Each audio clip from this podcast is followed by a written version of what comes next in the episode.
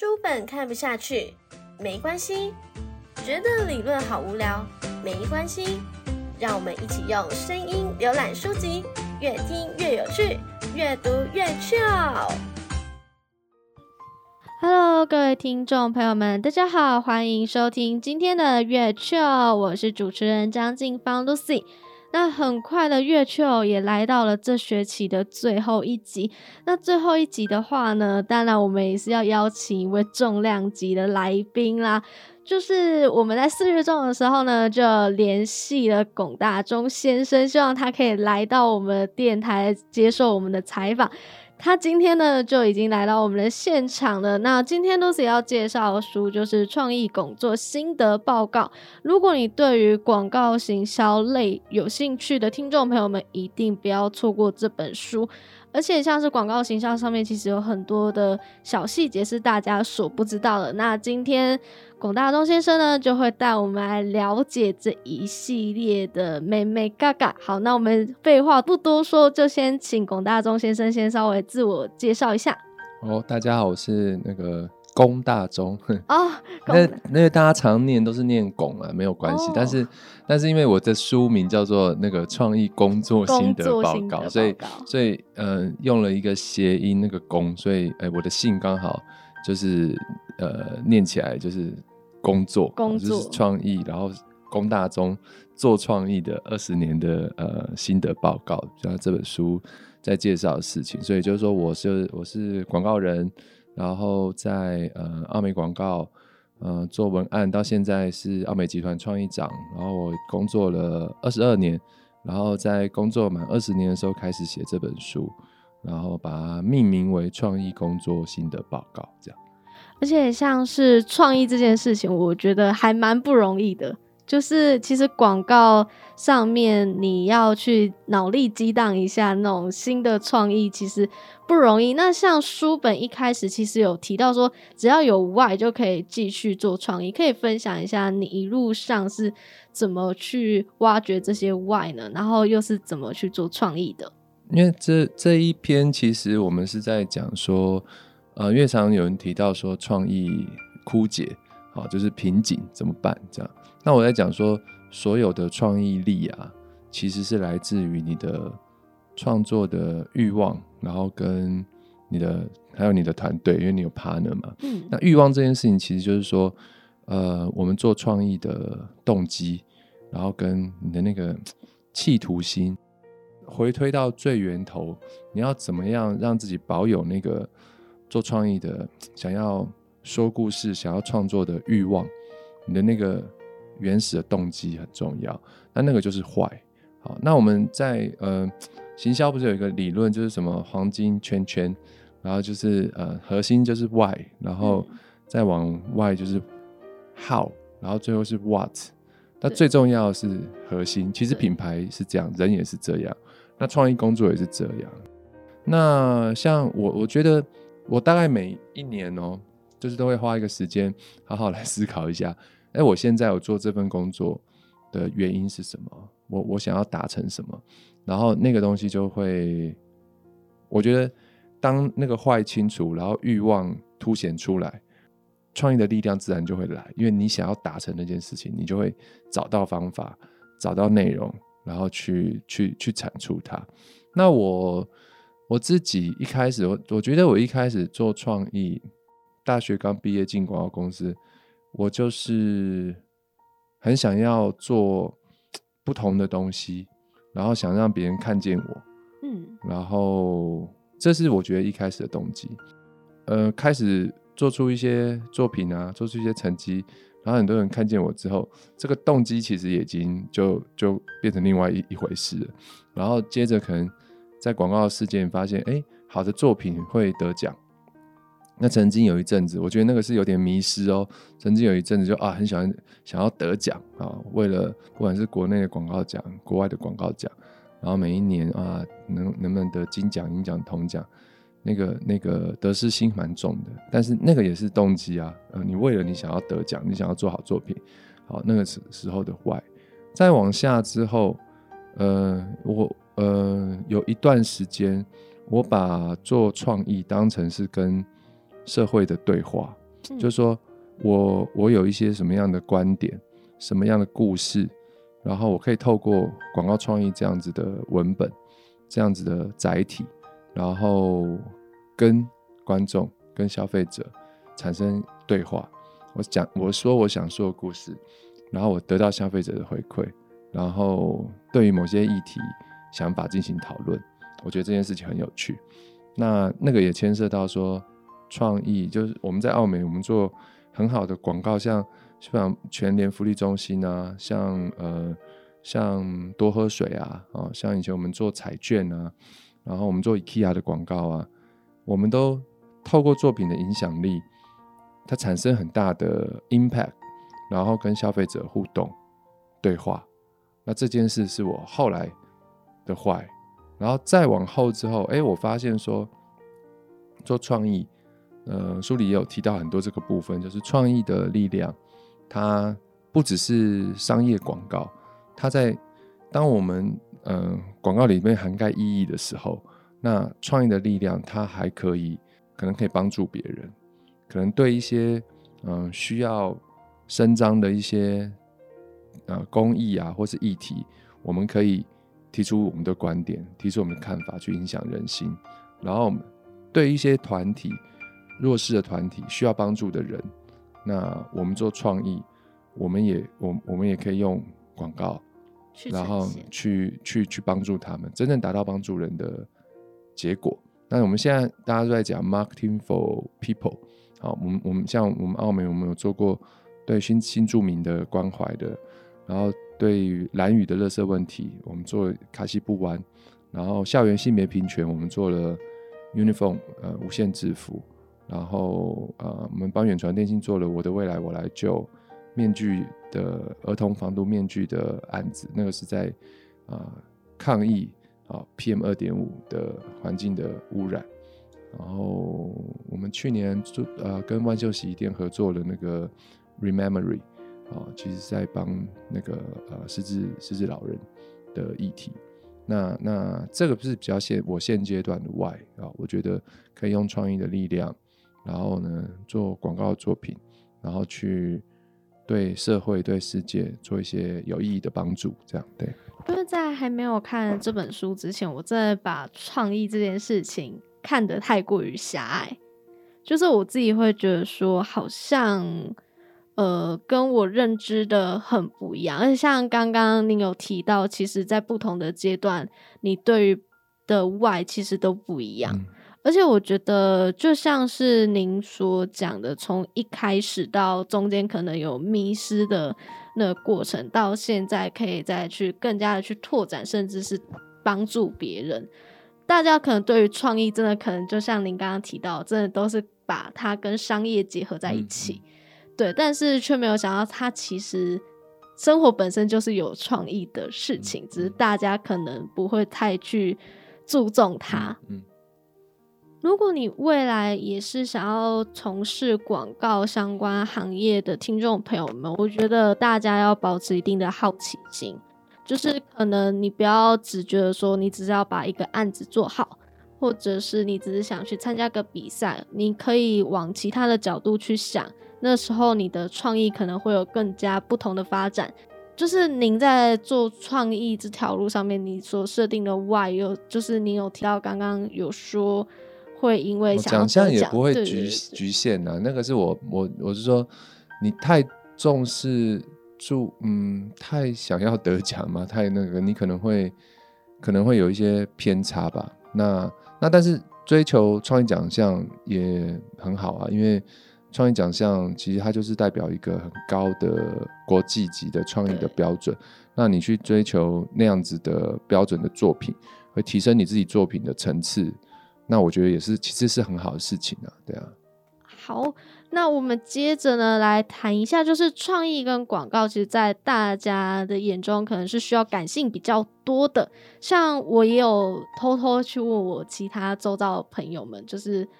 不是读广销的，然后他们也是说，感觉好像走广告行销这条路上面，好像情感上面要丰富一点，要活泼一点。这样子。但是您在书里面有提到，其实理性也是很重嗯要的。那您可以分享一下您的自身经验给听众朋友们吗？自身经验哦，其实其实我书里面写到那个故事是我自己呃刚入行的时候，然后我的第一个老板，我的新书发表会在台北国际书展那一场，然后我这个老板叫叫 K 农吴家荣现身到现场，他来他很 surprise，然后他坐在台下这样。那我我记得我当时呃入行的时候第一个礼拜，然后有一天中午他跟我吃饭，他就跟我说哦你你他觉得我 interview 的时候我表现得很好，然后就说哦我们都觉得你是一个很理性的人这样。那我听到之后，其实啊有点难过，我就觉得说啊完了，因为我们传统的印象都觉得啊做创业就是要很感性啊，然后浪漫啊，然后你跳跃思考啊，那跟理性、逻辑分析，好像这种呃垂直思考，你就会觉得搭不上对边。他那然后我说啊他讲这样真的是好吗？这样，那他看到我可能表情就有一点失望，还是有点改变，他就他就跟我说，哎、你不要误会哦，他说做创意理性也是非常重要的。那我当时就觉得说，哦，他是不是在他是不是在安慰我？但是后来我实际进到这个行业，我应该是说，从那一天开始，我每一天的工作啊、呃都在证明这件事情，就是理性是很重要的，在广告创意的领域里头，因为广告创意是商业的创作，你有一个讯息，嗯，你有市场的课题，从市场课题之中，你要找到你到底要跟消费者讲什么，有一个讯息，然后你怎么把这个讯息，然后转换成一个呃创意的观点概念，然后再从这个概念去找到一个呃点子，好、去表现它，然后到最后执行出来。这整个过程都不是乱想的，都不是天马行空的，它都是有因、有问题，然后你要讲什么，然后转换，然后最后得到你的你的 idea。嗯，所有的创意都是，每一个工作都是，你你要接从客户那边的 brief 策略转换，创意接 brief，然后转换成你的 idea，全部都是逻辑。但是你只有在最后那一个转换，最后那个转换，你要你的 idea 要跳得多远？因为你这些东西全部拉拉准了，你的转换，你的 idea 要跳得多远？他他他他多多水平思考，他多跳跃，他多他多浪漫，他多超乎想象，那是在最后的那个转换的时候。可是这个转换也必须被这条线拉着，在原本的逻辑线上走，这就是理性的重要。那当然，理性的重要会让你在做创意、做传播的时候，你讲对的事情。大家说要去高雄玩，你不会跑去冲绳，大家就是去高雄。可是你要用什么方法去高雄？那个就是在就那个是你感性的部分。可是你理性这块没有，你最后你跑去你跑去冲绳，所有人在高雄集合，你你什么分数都没有，是的，你的广告也不会不会不会不会，客户也不会通过。然后对啊，理性的思考对广告人其实很重要。我们在看说所有的创作，像我在北美馆看展，我看过最好的展就是北美馆做了呃徐冰，大陆的艺术家，然后还有蔡国强那个爆破艺术家，这两个人北美馆都还有艾未未，这些都是大陆的艺术家，但是国际艺术家出身大陆的，然后他们都就北美馆帮这三个人做过回顾展。那你去看他们这些大师的展，我最喜欢看的是什么？最喜欢看的是他的创作说明，因为他作品都是天马行空，哇，好厉害，可以这样做，可以这样做。你去看他的创作说明，他为什么做这个东西，他怎么构思的，他怎么做的，那个写的之逻辑之清晰，然后他所有的东西都是有原因、有目的、有脉络，然后。那真正的大师是这样，你你以为他的东西哇，好出神入化，好天马行空，没有，他都是直击在他非常清晰的思虑，然后策略、逻辑、理性，然后把这个脉络理出来，然后最后用很天马行空的方式去呈现。好，所以我我讲这个只是说，所有的创作，尤其是广告创作，理性很重要。那其他的艺术创作，其实这一块也很重要。大家好像都会觉得说，就是艺术方面的东西都是主要靠一个字，就是 feel。可是其实就像您讲的创作说明这部分，我自己虽然说看展的次数不多，但是我自己也是会先去看创作说明的人，因为我觉得有时候。你所看到的可能跟你理解到他本身想表达的是不一样的，所以我都会先去看创作说明。就像您讲的，其实还是会是理性先构想了这一切之后，最后再将这个感性传达给消费者。嗯，对，就像是广告会让人印象深刻的，通常都是那个感性的部分，只是大家都忽略了理性的这一块。然后我觉得刚刚也算是。厘清了大家的一个小迷思的部分。那接着的话呢，就是写文案，应该说把它比喻成是演戏。那其实，在书中我们有看到，就是两者有一些相似的地方。那您会怎么把这两者联想在一起呢？其实它就是个比喻啦，因为演员他他要揣摩或是呃饰演某一些角色，那那个角色其实都是跟。大部分的角色就是跟他的人生其实是完全不一样，比如说他演一个罪犯呐，然后他演一个难民啊，或是他演他这辈子不会对啊，我还有一个一个有一个广告人的朋友，他他去电影客串，他现在当导演，那个广告导演，然后以前在大陆的一个电影客串，然后他就是客串一个哑巴，所以他演一个哑巴，那也都都是超出他人生范畴的事情嘛。写文案其实也是啊。比如说，像我们有男生，哎，我们要写卫生棉的文案呢，那你有没有来过那个那个月经？你有没有用过月卫生棉？你要怎么写卫生棉文案？我们可能要写呃劳斯莱斯汽车的文案，好，或是宾士好了，不要叫劳斯莱斯，宾士 S Class 顶级的车子，一台要六七百万，我们我们我们没有开过啊，我们也不是呃能够买得起宾士，或者说。呃，有有司机帮我们开那台 S Class 的人，那样子人的生活，他在想什么？可是我们要用他的第一人称去写文案，对，好，我们要写哇豪宅的文案，我们我们我们连普通的房子都买不起，我们要去写豪宅的文案，那这些其实都你必须去揣摩，这个这个跟演戏其实很像啊，啊，那你怎么去揣摩？你要写出来像他的口吻啊，比如说我们有做奶粉的广告，那我们要。从妈妈的角度去去做，而且我说这是男生啊，但也有也有女生啊，女女生然后要做很阳刚、很男性的品牌的时候，那他要怎么怎么做？不可能永远都是哦，女生做女生的东西，男生做男生的的品牌。那而且我们有那么多的客户，那么多不同的创作的机会，那所以你的文案其实它就像一个一个演员一样，只是他的演出的东西是他的笔，哈。他的文字，然后呢，啊，你要写出来，写出来，最后啊，写一个卫生棉的文案，然后呢，会写一个巴黎左岸的一个女生，然后她一个人在巴黎左岸的那个那个左岸咖啡的文案，哇，你要写的非常非常的浪漫，然后有情调，可能是，可是他其实是一个四十几岁的老男人写的，但但那那个就是演戏，那个就是揣摩，而且而且那个我觉得。文案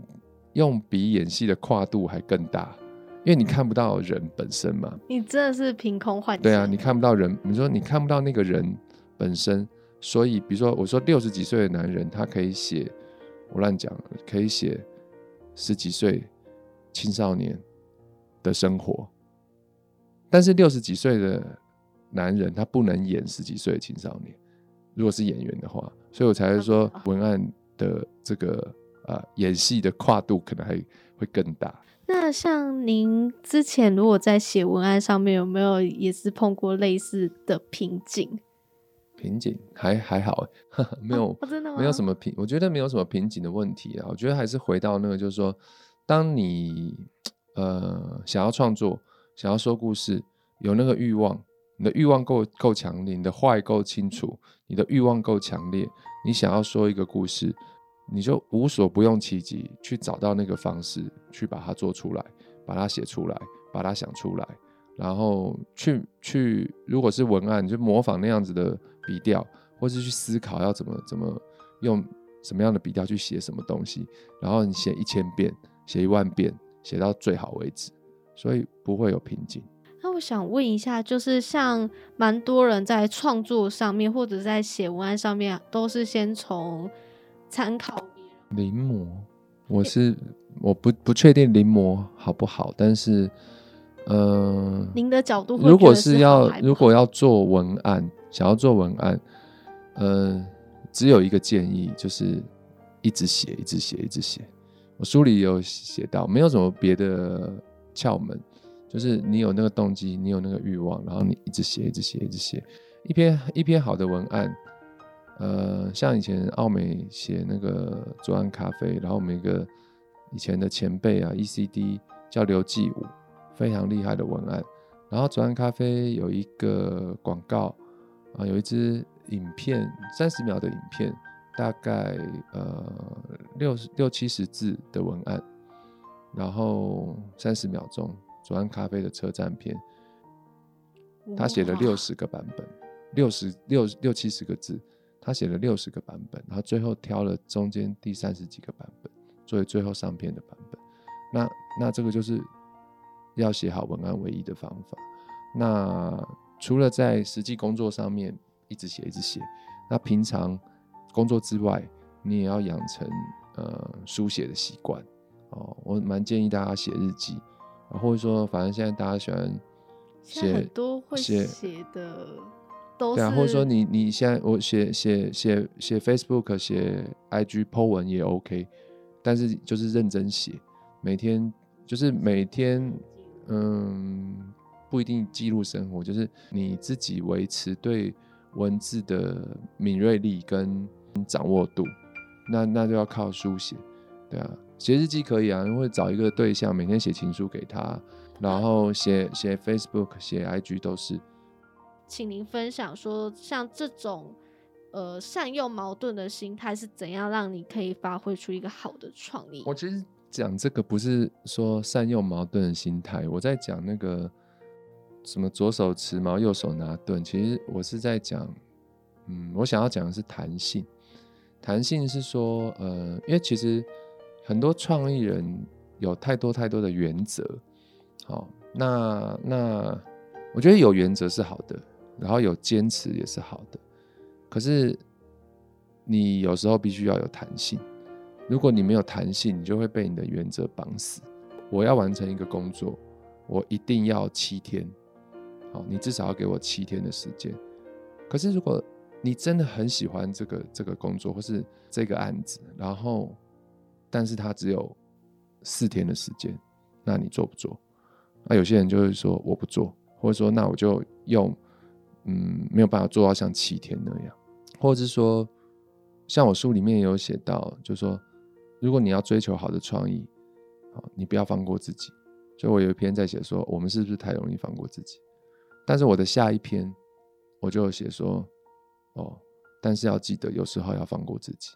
那其实很矛盾啊，你不是说不要放过自己，你为什么要放过自己？对我是故意把它放在一起，对啊，读者来讲比较有那个正哲力在，啊因为像我自己就属于 不放过自己的人。对啊，因为因为你一直不放过自己，最后你会像橡皮筋，然后拉了太久，你就会弹性疲乏啊，或是你就会崩溃啊，然后那你会出一些状况啊，那所以你适时要放过自己，可是你又不能天天放过自己，对不对？就写不出来，我对对赶不上去。对，那那那，但是这种就是看起来矛盾的事情，可是你要让自己保有这个弹性，就求取那个平衡。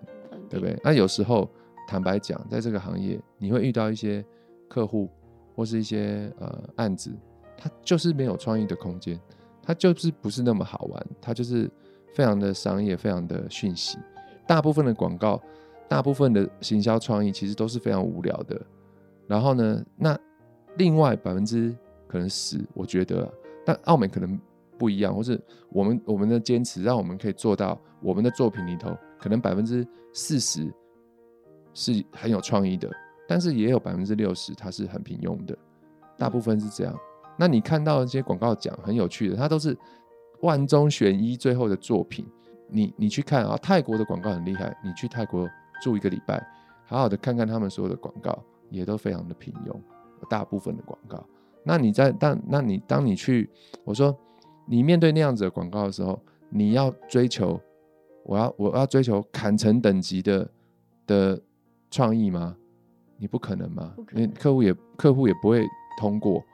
那 OK，那 OK 你就 let go，但是呢，你就做到对得起自己，对得起你的客户，然后呢，讯息传递清楚，它相对有质感，还是一个好的广告。可是它就不是那种世界级的卓越的创意。那那这个这个时候你要放手啊，你要追你追求完美啊。可是有时候你在这边，你你可能不要追求，不用追求到那个完美。那你什么时候你要追求完美？哦，听起来很矛盾啊。可是他就是这样啊。但是创意人，每一个做创意的人都必须要有呃去接受这个矛盾，去呃保有这个弹性的空间，你才不会走进死胡同。那除了要做一个好作品，其实要比广告再多一点什么？那您给的答案是诗意嘛？那可以跟我们分享一下，就所谓的诗意，具体而言是什么？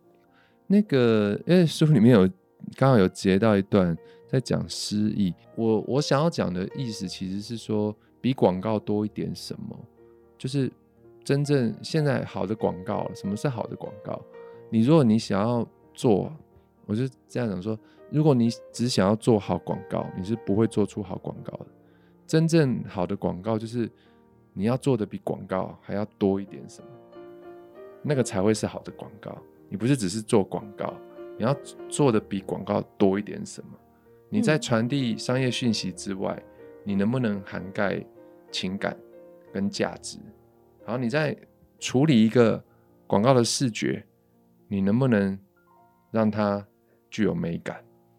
啊！那你是做一个活动，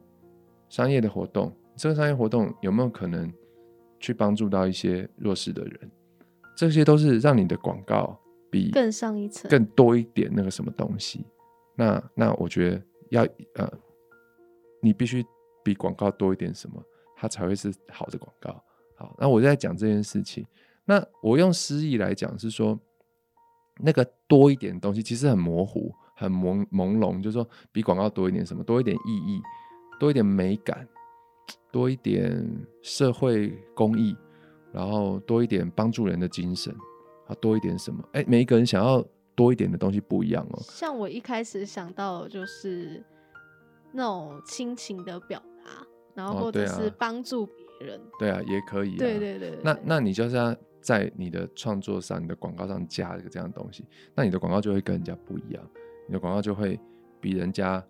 嗯高级，因为你多了一点什么。那因为要要讲那个模模糊朦胧的那个多一点什么，那我就觉得用诗意还不错。什么是诗意？诗意大概就是说你你呃你看了一一一个，假设是用它语义最原本的啊，你看了一一段诗，然后其实诗就是短短的呃呃四句话，可能七个字，乱讲七言绝句。好，四句话七个字，或是更短，而可能两句诗诗句。可是你可以从这个诗句里头，它只有七个字哦，或是十四个字哦。可是它衍生出很多的意义跟想象，它蕴含了很多的意义跟想象，它让你感感受感动。那个东西就叫诗意，就是诗意，就是在两行两行诗十四个字之外，多了一些什么东西，它让你感受到。我用这个来讲说，那你的广告，你可不可以把把广告当成诗？然后呢，在广告之外，你想让人家得到什么，多一点什么东西？这样有一本书叫《What Artists Do》，好，然后艺术家是在思考什么？